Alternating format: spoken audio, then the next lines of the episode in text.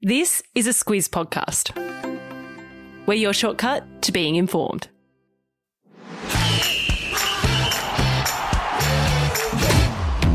Good morning. This is Sport Today, your weekday sports news podcast that puts you ahead of the game. I'm Sam Ferris. And I'm Lucy Watkin. It's Friday, the 25th of March. In your sport today, the Socceroos World Cup hopes take a hit. The Super Netball season starts this weekend. An exciting finish in the third test in Pakistan. And the new sports doco to watch out for. This is your Sport Today. Kicking off today's show are the Socceroos. They lost 2 0 last night to Japan in Sydney, and that loss means they can no longer automatically qualify for the FIFA Men's World Cup later this year in Qatar. Luce, take us through it. Well, as we've spoken about this week, the Socceroos had a handful of their best players unavailable because of injury and illness. Despite all that, they looked like they scored the first goal from a corner in the 25th minute, but the video assistant referee ruled there was a foul on Japan's goalkeeper, so it was overturned. It was nil all at halftime, but Japan were the dominant team. They regularly troubled Australia's goal, and in the 89th minute, substitute Kaoru Mitoma scored, and then he did again five minutes later. It was Japan's first win in Australia since 1998, and the Aussies now haven't beaten Japan since 2009. Yeah, it was always going to be tough for Australia with all those players out. Uh, so, what's next for the Aussies? They've got a match against Saudi Arabia next week. Yeah, Saudi Arabia away from home in Jeddah.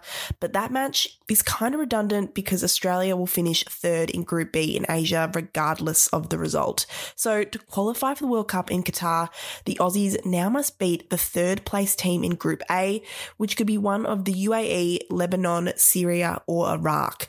That match will be played in Doha in June.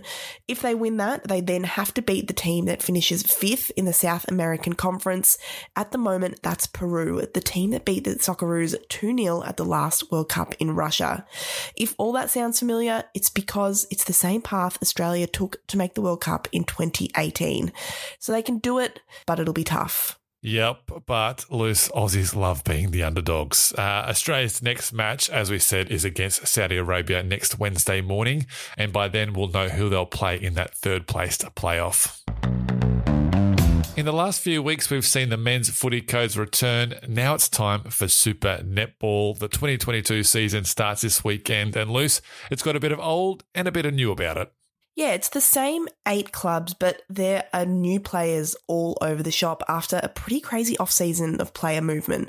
The New South Wales Swifts won the comp last year and they'll be one of the favourites to win it again, but the West Coast Fever and Melbourne Vixens are also widely tipped to challenge them.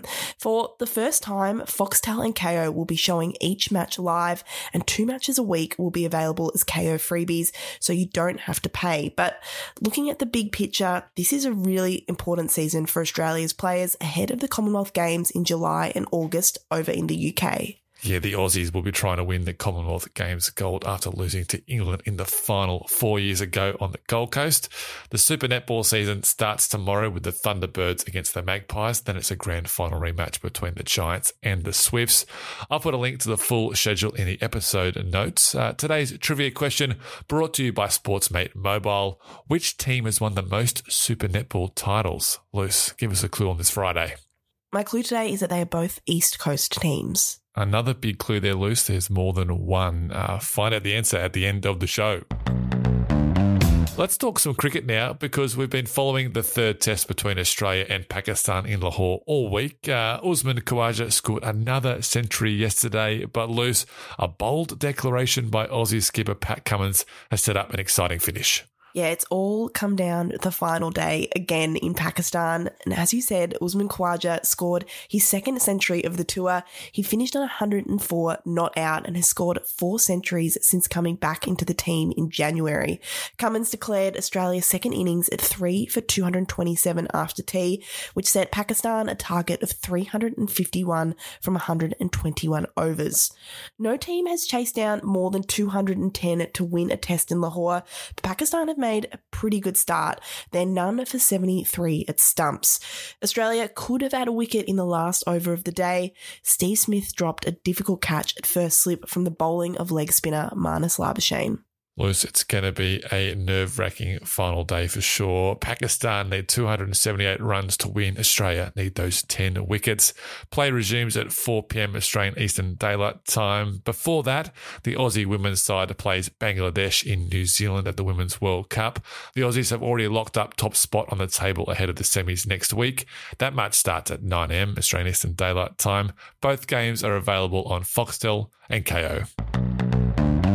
The weather in Sydney isn't great right now, Luce, but not too many people at the SCG tonight will care if it rains goals. Uh, that's because the Swans are taking on the Cats and Luce. This could be the night Lance Franklin kicks goal number 1,000. Yeah, it was a bit of a false start last week when he kicked just one goal against GWS. My gut says he was waiting to kick them at the SCG. so that means he needs four goals tonight to become the sixth player in VFL AFL history to kick 1,000. Franklin averages a bit more than two goals per game against Geelong, so there's a chance we might have to wait another week. But if he does reach the milestone tonight, then you can expect some pretty wild scenes because fans are expected to run onto the ground whenever it happens. There are reports the AFL will pause the game for 20 minutes when he kicks his 1000th goal. Uh, Luce, if you were there, would you run on the field? 100% I would be running onto the field. yeah, me too. That match starts at 7:50 p.m. Australian Eastern Daylight Time tonight. It goes without saying this is a monster weekend of sport, particularly women's sport, with a few competitions right at the business end. We're talking basketball, Aussie rules, and none more so than football with the final of the A League women on Sunday. Lou, set this one up for us. Well, this is literally a grand final rematch from last year. It's Sydney FC playing Melbourne Victory. Last year, the Victory won 1 0 with a goal by Kyra Cooney Cross from the corner in the 120th minute. Sydney FC going to the final as favourites. They finished on top of the table with 11 wins and one loss this season. Victory, they scraped into fourth spot on goal difference and have beaten Adelaide and Melbourne City to make the final.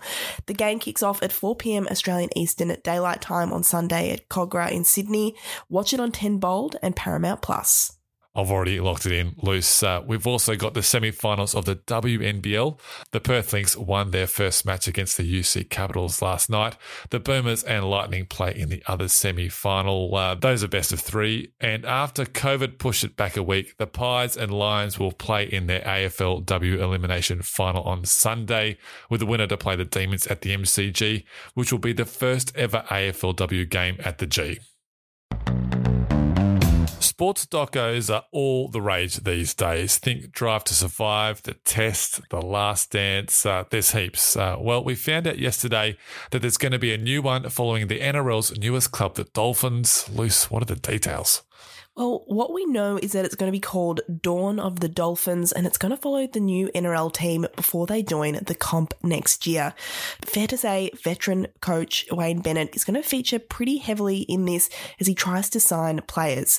Now, technically, the Dolphins aren't based anywhere specifically, so expect to see them spend a fair bit of time in Queensland cities like Brisbane, Redcliffe, and Rockhampton. Yeah, I was kind of hoping to see Clint Eastwood play Wayne Bennett, but I don't think that's happening. I think he's playing himself. Uh, now, if you listened earlier in the week, you'll remember our story about Nick Kyrgios and Ben Stiller. Uh, I asked for some suggestions about what their movie would be called if they teamed up. Uh, we've had some great responses. Uh, the Secret Life of Falter Mitty, The Royal Tennis Bombs, Severance, and simply Tennis Ball. I think that's a play on dodgeball. Um, thanks to those who submitted their entries.